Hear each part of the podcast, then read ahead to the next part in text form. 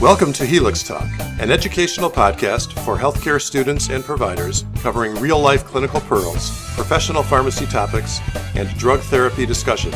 This podcast is provided by pharmacists and faculty members at Rosalind Franklin University College of Pharmacy. This podcast contains general information for educational purposes only.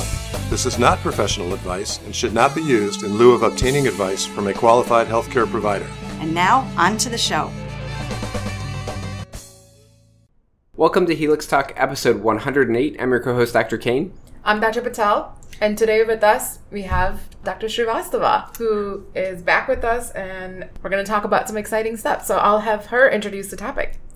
Thanks, and I'm excited to be here today with you all. Our title is Six Reasons to Be Addicted to Lifestyle Medicine. And really, today we're focusing on really the, the six pillars of lifestyle medicine and Dr. Srivastava, I understand you're kind of an expert in this field because of a, a, recent exam that you took, right? Yes, I recently became certified in lifestyle medicine and maybe partly expert, but definitely very passionate about lifestyle medicine. And I'm going to be honest here, I actually don't know that much about lifestyle medicine, so I'm excited to um, understand why there's even a certification for this and kind of what that entails. And really, for anyone listening, whether you're certified or not, how you can apply some of the principles of lifestyle medicine to how you care for patients. So maybe we should just start with what is lifestyle medicine and why are we talking about it today? Okay, so I can just take a minute to actually tell you what the actual definition is. So pretend I have quotes up, and it's the evidence based approach to preventing, treating, and even reversing diseases by replacing unhealthy behaviors with positive ones. And then this is where the six pillars come in. So eating healthfully, a predominantly whole food plant based diet, being physically active, managing stress, avoiding risky substance abuse, adequate sleep, and having a strong support system. So I'd say that this is kind of along the lines of non pharmacologic therapy, which is what we talk somewhat about in pharmacy school, but it sounds like this is a little bit more targeted at specific things with respect to that and probably specific guidance within those six pillars. And Absolutely. So this is something that most of us have had a slide, right? Where when we're teaching or we're learning, there's non-pharmacologic treatment and this is what we should do. But this is taking it a step further and really it's focusing on the evidence that supports it. And we can take some time to talk about the evidence and what each part actually recommends. And it's not just the recommendations on that evidence, but it's also how to implement it, right? Because we can all know something, but unless we know how to teach somebody on how to make that health behavior change about it, it's only half the battle. And so, you know, we've all heard the DASH diet and, you know, the healthy healthy diet for the diabetes um, patients and whatnot. Uh, where, where did it all start? We have the basis of that, you know, kind of scattered all throughout with different organizations and recommendation, but where does the, the lifestyle medicine come from and where did it start? If you guys will indulge me, can I go back, I don't know, to our ancient philosophers, the Socrates and Plato? Socrates said, You know, the secret of change is focusing all your energy not on fighting the old, but building the new. And Plato said, The part can never be well unless the whole is well. And that's where, really, in some ways, lifestyle medicine started. But of course, we fast forward many, many years, and we have our forefathers of lifestyle medicine. And many of these people that have been impacted on it were the ones to start making the changes. So maybe you've heard of Dr. Nathan Pritikin. I have not actually. No. Um, he has the longevity centers and he had a heart attack, and this was in the 1970s. So now we're hearing a lot more about it and it's more in mainstream, but at that time the concept was pretty, pretty novel. Um, recommending whole foods diet. And for many people, it's hard to make that change, especially in the acute phase after certain conditions like heart attacks. And so he has both inpatient and then outpatient plans on how to incorporate this into um, into one's life.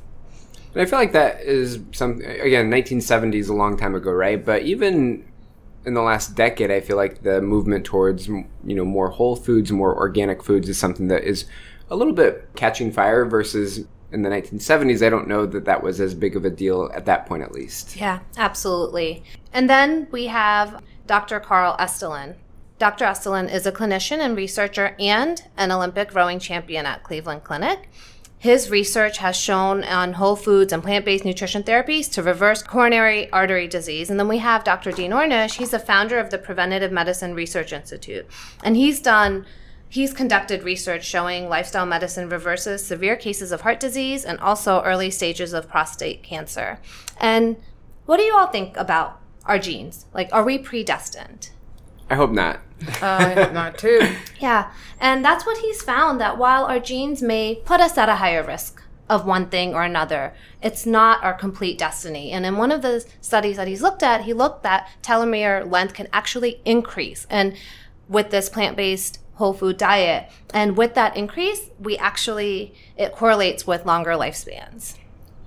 So it sounds like you know there's many forefathers of lifestyle medicine, and it's something that is again catching hold. But um, as we talked about earlier, we have talked about non-pharmacologic therapy in pharmacy school as an example. So what puts this different than any of the other forms of medicine that we might you know recommend to patients or even practice ourselves? There are so many different types of medicine, right? So we have our conventional medicine. This is the one that's most commonly practiced. It's where the highest level of care is usually medications and surgery, and there's not too much emphasis on changing behaviors. And then we have the complementary and alternative medicine um, that kind of combines the conventional medicine, or it could be for some patient uh, in lieu of it, and the, the treatments that are kind of like over the counter medications, not well researched. We don't have the evidence behind it, but these are going to be combination of certain behavioral techniques, psychological techniques, as well as some over the counter supplements and nutrients. And then we have integrative medicine. This is basically taking into account the whole person, you know, all aspects of lifestyle, um, and then using a, a, lot of different therapies to treat the patient, um, especially emphasizing the relationship between the practitioner and the patient, kind of the mind body connection. And this could potentially involve conventional medicine, complementary and alternative medicine. So, integrative means integrating a lot of different things into one care plan for that patient. And then we have functional medicine. And I should note that there's also certifications for functional medicine as well. Um, and this type of medicine really focuses on the inner parts of us, our physiologic and biochemical functions. Functional medicine is biology based and looks at identifying and treating that root cause of the disease. So, where exactly does lifestyle medicine fit into these different forms of how we practice medicine? So, I think it can fit in anywhere and everywhere. It can be incorporated within the practice of medicine. We can also empower people to practice it on their own.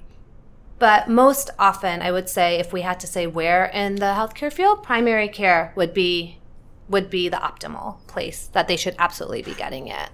And you're basically trying to say that this could be well incorporated with the conventional medicine and things that we see in daily routine, like you know, long term diseases such as heart disease, diabetes, and even maybe some short term illnesses too, um, that this um, medicine can help with. Absolutely. And it can be at the bedside when we're discharging our patients after a coronary event or at the endocrinology clinics or, yep, basically everywhere. I think probably one distinction to make is the degree of emphasis that you're putting on some of these non pharmacologic, more lifestyle related things. That you're not just printing the handout on the DASH diet, but you spend more than a minute talking to a patient about how important dietary changes are and that's part of your care plan as opposed to an afterthought as you're giving them their new antihypertensive yeah, and you know, one thing I want to talk about before we get even get into the you know the pillars of lifestyle medicine it is probably the concept that we need to make it across to our patient is that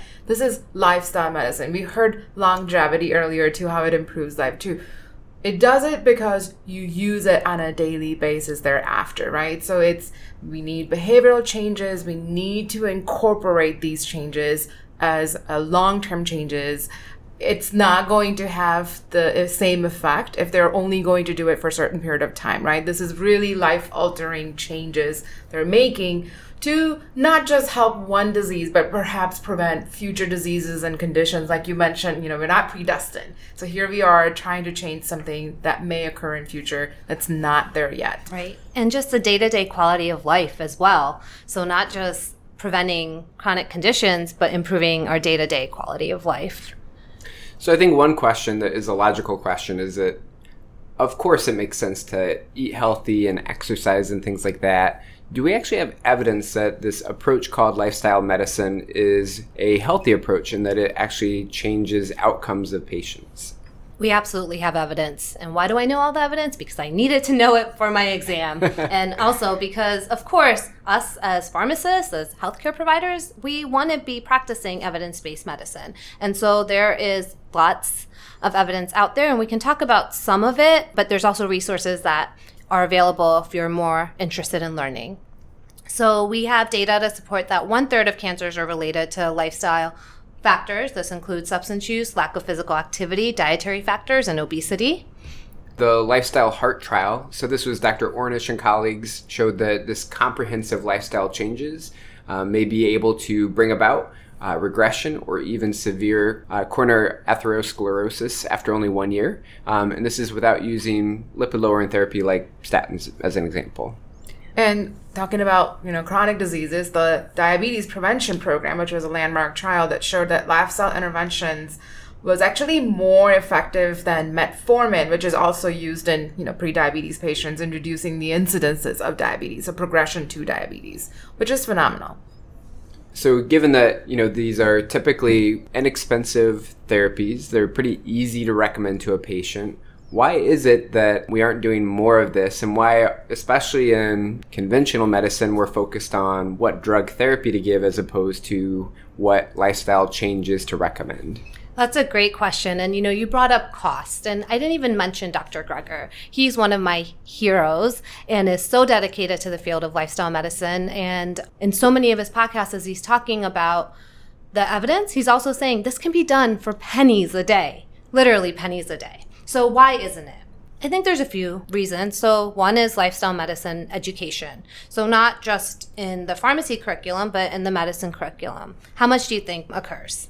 Perhaps as we speak of right now, not so much. And that's probably the reason the physicians at first don't feel comfortable talking to the patient about it. They may put referrals to either nutritionists or dietitians, and these are called advanced providers. And so patients, you know, may not have coverage for these providers. I think what happens in my clinic, as as to what I see daily day to day basis, is that they're 15 minute appointments, and you have a patient in front of you, especially patients who really need lifestyle medicine with like 10, 15 different issues at hand. How can you discuss all of that plus lifestyle medicine changes in that 15, 20 minute appointment? Mm. It's just impossible. And then to top that off with, if you don't have that education or that training or practice to be able to provide that education to the patients, it makes it that much harder. So there has been a study that looked at this, and only 25% of schools, of medical schools, have offered a dedicated nutrition course that and that physicians in training receive on average only 19.6 contact hours of nutrition instruction. And even if you think about in pharmacy education, you know, I remember things like DASH diet. I remember things like 150 minutes a week of um, moderate or vigorous activity, things like that. And those are kind of like bullet points, right? It's not so much about how to talk to a patient who doesn't want to exercise, how to put in 150 minutes. Very little is really spent on specific dietary interventions for the DASH diet just because we have so many things to cover in our curricula as it is let alone being able to incorporate all of these other things. While they're important and we certainly mention them, we probably don't do them justice in order to empower students and future healthcare providers to be really effective in making those interventions for patients. But on a positive note, it is changing. More and more schools are incorporating lifestyle medicine education. We have teams of people that are dedicated to promoting and sharing their material so everybody doesn't have to recreate what may exist already in terms of teaching materials. So that's really, really exciting. I think one other potential barrier here so we, we talked about just education and time. I think another barrier is that clinicians get jaded a little bit and that you have someone who's 300 pounds in front of you. Do you really think in the next two minutes you can motivate them to lose 100 pounds in the next year? That jadedness makes people just give up and not even try. And it's really too bad and yes, it is really difficult uh, given the circumstances of time and things like that. But I think that that's another major barrier uh, that everyone has to address as well. Absolutely. And I also want to bring up if we talk about lifestyle related conditions, maybe some people feel that then you're saying it's their fault. So you have this patient in front of you, you don't have enough time to talk to them, you're jaded, and now your patient feels like you're reprimanding them. Mm-hmm. And I do think it's just important for all of us to think about that when we're saying they're lifestyle related, we're not putting any judgment on it. It's just a fact. And if we kind of take it as a fact rather than judgment, then we're able to maybe better address it. Well, why don't we jump into those six pillars of lifestyle medicine? And granted, you know, we're not going to be able to go into depth on each one of these, but I think it'll give the audience a sense of what are some of the most important facets of lifestyle medicine that are really the core of what we're talking about today. So let's start at the very heart of it nutrition. Have you heard of fork over knives? I've seen it on my Netflix queue, but I have not actually watched it. I have not either yet. So we know there's lots of diets out there, right? And there's a lot of promoters for every one of those diets, and there's a lot of haters. Am I allowed to say that? Sure. For any of those diets as well, and everything and everyone in between. So, lifestyle medicine stands behind the evidence of a predominantly whole food, plant based diet. When you say whole food, does that mean less processed food? Absolutely. So, what do you think of when I say plant based? Just in mainstream right now. What do you all see? Vegetarian. Or the food that comes from plant sources and not from any animal sources. maybe how the Impossible Burger is going to be sold at McDonald's and Burger King now, right? And so plant based is a very overarching concept. There's a lot of foods that fit under that. Um, but part of what lifestyle medicine is, yes, it's plant based, but the emphasis should also be on whole foods. So, what you're saying is that there may be certain plant based foods that are kind of heavily processed that wouldn't necessarily meet the criteria that we're talking about with this first pillar of whole foods that are also plant based. Absolutely. Impossible burger. Um, and I'm not knocking it. I think it's a great alternative some of the time, but we just want to make sure that the whole food concept doesn't get lost. And I think it's also important to mention that this is not like a religion, right? So it's not like you must be a specific whole food, plant based, and everything that you do. This is the goal of what your dietary approach should be is that you should focus on these healthier foods that are whole foods that are plant based as opposed to you cannot eat anything outside of that that spectrum. Right. Yeah, and there will be transition time, right? Where you're going to do a mix of it, and then you kind of your goal is eventually become uh, where you're consuming more of whole food plant based diet.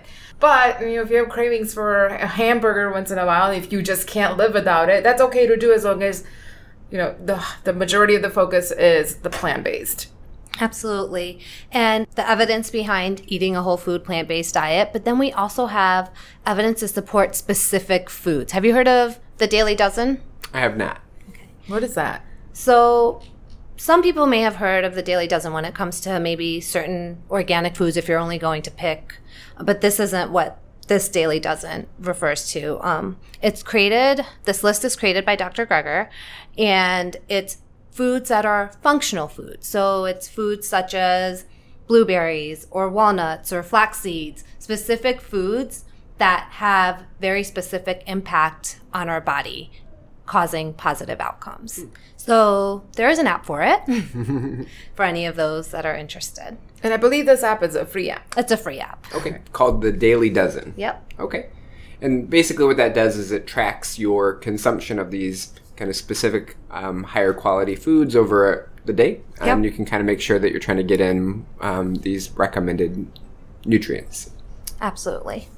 So, Dr. Shrivastava, nutrition, whole food, plant based diet, somebody who has not done this, you know, at all, how, what are some of the fun ways and resources that they can learn about plant based diet and maybe the approaches to it? Culinary medicine. So maybe this all started with the thought food is medicine or let thy food be your medicine or some variation of that saying. And where we were talking about there's certain foods that actually promote health and eating the right way reverses or mitigates or prevents chronic diseases, we do need to learn how to actually incorporate that. And so culinary medicine is one approach to it. And so there are healthcare providers that offer these courses within their they'll invite they'll have a kitchen at their practice and they'll invite patients to come and learn with whoever's leading that course. Maybe it's a dietitian or a specialist in culinary medicine um, who teaches them hands on on how to cook the right foods and how to make those changes. And you know what? Quite frankly, if you've never had something that's plant based, you might think that it's not going to taste good. So it just gives you a chance to even try it and see and learn how to incorporate it. And some of these courses are much longer. Even us as practitioners, we can take these culinary medicine courses so then we have the right tools to teach our patients. And so I think naturally after nutrition comes activity. We're talking about physical activity, right? So uh, are the recommendations for lifestyle medicines activity different than what we already know about that 150 minutes aerobic activity, et cetera, et cetera? So with physical activity, the recommendations themselves have been made into their own guidelines. So of course we have the guidelines within our blood pressure guidelines or our diabetes guidelines, um, but we also have physical activity guidelines. Specifically, they were created in 2008 and recently updated in 2018. In terms of the number, the number of week, the type of activity, similar that we might see. But really, what it goes into detail more about is that prescribers should be making physical activity a vital sign. And patients, you know, just like we give them prescriptions for a medication, we should also be giving them prescriptions for exercises and specific ones, right? It's one thing to say, work out three days a week, maybe do some strength training. But what if we said, all right, what are some things you like to do? Okay, jump rope three times a week for 10 minutes. And that's something more specific, more achievable for that patient. Again, I think one important thing to highlight here is that this is not dramatically different than the conventional medicine that you know most students or practitioners have learned in school. It's the, the difference in degree of emphasis that we're putting on it. So, not just saying 150 minutes a week, it's being more specific, more prescriptive about it for that patient uh, to really emphasize that that's really a core part of the treatment plan as opposed to kind of an afterthought at the end of the visit you know that ends up on the printout for the patient when they go home yeah and i think i hear the highlight here that it's a lot about individualizing it right like what does your patient want what can they fit in what are their goals etc Absolutely. And there are resources for this. Just like we were saying, we're all very busy in our practices and there's just so much that we're able to incorporate into everything. We don't need to recreate everything. So, one good resource for this is Exercise is Medicine. It's a great website to visit, and it's their mission to make the assessment and promotion of evidence based physical activity happen for people of all abilities. So then our third pillar is to minimize alcohol and also to not smoke or to stop smoking if you're currently smoking. Absolutely. And for this pillar, they go through the evidence that we all know about the increased risk of chronic health conditions and other medical conditions with the use of alcohol and tobacco products. And so it just once again emphasizes, Dr. Kane, you said it best it's nothing new. It's just putting the emphasis on it and really encouraging practitioners to empower their patient to go through these intensive interventions to make a difference in their lives. And those interventions will be things like, you know, use those five A's, you know, use appropriate pharmacotherapeutic interventions and stuff, and really refer them to these behavioral specialists because this is not only going to be a medication induced change, it's going to be behavioral induced change as well. So controlling the triggers and how to you know uh, prevent the relapse and how can they continue the cessation either tobacco or alcohol throughout their life is important and I will say specifically in pharmacy education, I do think we generally do a really good job when we teach students about tobacco cessation, the importance of non pharmacologic therapy. Of course, we talk about the drug therapy, but so much of the approach to tobacco cessation does involve non pharmacologic therapy. It would be really nice if we could take that emphasis and i think that's what lifestyle medicine is about is taking that same emphasis that we do on smoking cessation and have an equal amount of emphasis for many of these other chronic disease states and lifestyle changes that are being reinforced with the the six pillars. Absolutely. And maybe this is a good time to mention that they actually do talk about using that pharmacotherapy alongside, as the studies have shown, tackling tobacco addiction is best with both behavioral and pharmacotherapy, especially in the beginning. And lifestyle medicine absolutely supports that, but it's also really talking about the like the behavioral changes. The next one is my favorite. It's my favorite too, Dr. Patel. Something that I don't do enough. And I think I realized that we, we probably all don't do it enough. And it's sleep. And I wish I could be sleeping right now. so, how many hours do you sleep? So, so I woke up at 3 a.m. today. oh. And I was working until 5 in the morning on Saturday. So, there you go. I'm hoping that you went to bed at like 6 p.m. then. Uh, not exactly. so, how much sleep do you think is enough? I think for a typical person, approaching seven hours or so is probably the sweet spot. But for many people, it's going to be individualized. There is a study that has looked at this, and they found that the average adult sleeps for six hours and 57 minutes, and 20% actually sleeps less than six hours. When it comes to our younger adults, think about our college age students. They're sleeping most nights less than seven hours. And I would argue that the number of children in the household is directly proportional to the amount of sleep one does or does not get. Yes, and not just the amount, but the quality. True. I must have been kicked at least three times last night. and yeah, I mean, this is one of those things that I think, just like smoking cessation, most people know that they should get more sleep, but it's a again a, a, difference of degree of emphasis and in saying that this is part of your treatment plan to help with your anxiety, for example, that you need to get more sleep so that you cognitively are in a, a better spot to be able to deal with other things that are going on.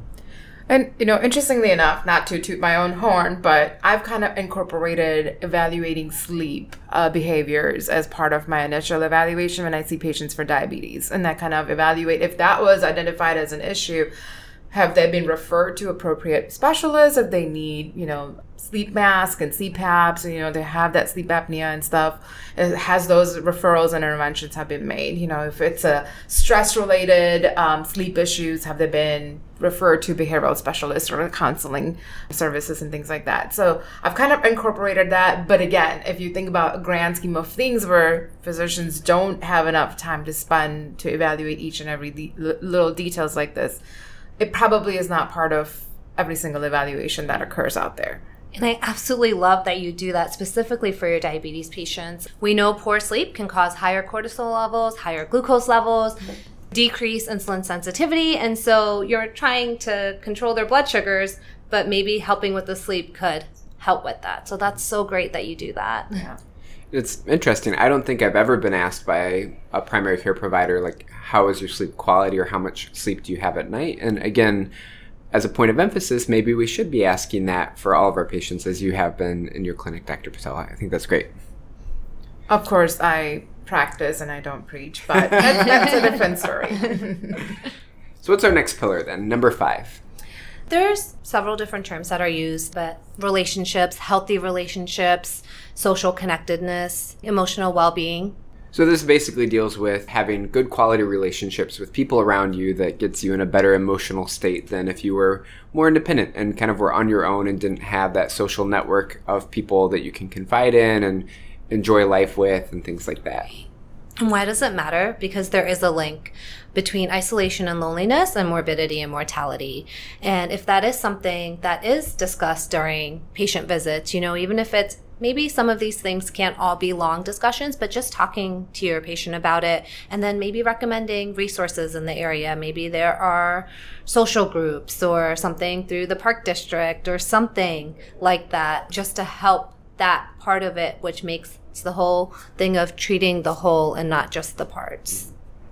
So then that brings us to our last pillar, which is stress. And stress comes in a lot of different formats, but if you think about it, you know, sometimes stress can be helpful. It can help you meet deadlines. It can, I mean, in a way, you're stressing your body when you exercise, but there's also bad stresses, things that have negative consequences. Um, and that's kind of what we're focusing on with this last pillar. Absolutely. And it's not about taking stress away completely, but it's reducing the amount of stress and even more importantly, our reaction to that stress the coping mechanism you're talking exactly. about. Exactly. Yeah. Exactly. Because without that, there's increased rates of anxiety, depression, obesity, and maybe now you're beginning to see how all these six pillars connect. Sure. Right? One is making the other one worse, and then we're trying to treat, and I don't know, you can keep going in circles. So now you're stressed, so you won't be able to fall asleep, or you wake up in the middle of the night, you can't fall back asleep. So again, dealing with your coping mechanism for that stress is important for how you, you and your body react to the stress. And that's really, I think, the focus of this pillar. And this is something, again, I've also incorporated to talk to patients about. I obviously am not a mental health care provider. I don't, you know, sit there and treat their anxiety or depression but it gives one menu for patients to talk about it perhaps kind of categorize what areas of life they're having issue or where is the stress coming from and perhaps not talking about it and kind of keeping it down now they've talked about it with somebody maybe next time they can open up even more they can find some other venues and referrals and appropriate treatments can be provided to them so those are the six pillars of lifestyle medicine, and I feel like just sitting here, I learned a whole lot. But then earlier you talked about some certification and passing the exam, and I believe you can achieve a diplomate level. What is that, Dr. Shrivastava? So to me personally, it means that I'm getting to live out a dream that I didn't know I always had. I knew that. I knew that I was really interested in a lot of these aspects, but I truly didn't know that lifestyle medicine was a, a, a, thing. And the more I looked into it, I was like, wow, okay, I love to help people and I love to learn. How can I combine the both of this? And I want the evidence. I believe in it, but I want to also speak to the evidence. And so that's where I started with this. And I love the momentous impact it can have on people. And it makes me want to shout it out. Thank you so much for inviting me on this podcast to talk about it, to share what it is, and hopefully help people implement it. That's what you wanted to know, right? yeah. What is like a typical path if one was to want to become a diplomate? What does that involve? And tell us a little bit more about that. You need 30 hours of specific lifestyle medicine online continuing education you need 10 hours of in person education from specific conferences. So, over the last couple of years, I've attended the American College of Lifestyle Medicine Conference.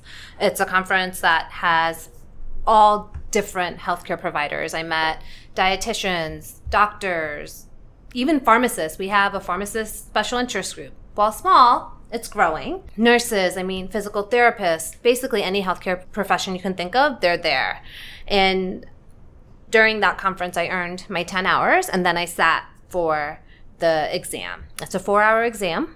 And I would say I used most of it. I was not used to that. I'm usually the one, the first one to leave the room back when I was in school, but I, I needed the time this time. And then soon after, I found out that I passed. So, yay. Congratulations. Congratulations. So, Dr. Srivastava, for someone who maybe isn't going to become a diplomate in lifestyle medicine, but they want to know a little bit more, um, what are some resources or what are some things that they could look into just to get more information about some of these pillars and you know how that might play a role in how they talk to their patients about lifestyle medicine? Um, I think a good place to start is maybe just watching this documentary that I recently saw that maybe some of you have seen called Game Changers. It's fascinating. It's about how, you know, athletes and people are told we don't get enough protein in order to be an Olympic champion or in order to be the best athlete, best runner, you need to get all this protein. And this follows athletes that are um, in the Olympics that have beat records for biking and running and weightlifting on a whole foods based plant based diet. And it's absolutely fascinating. Hmm. And it talks about the evidence, and you see the um, the possibilities. And all of a sudden, everything that you maybe thought has just been overturned. Um, and I just think it's a good place and a fun way to see the impact of a whole foods based diet.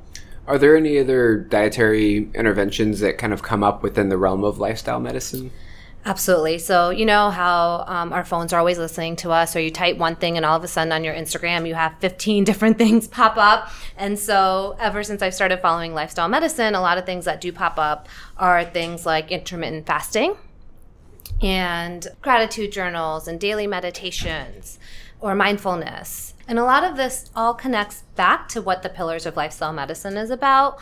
There are lots of different interventions that people practice. And the big thing with lifestyle medicine is that is there evidence behind it? And when we do look at mindfulness or meditation, there is evidence showing powerful and positive health outcomes.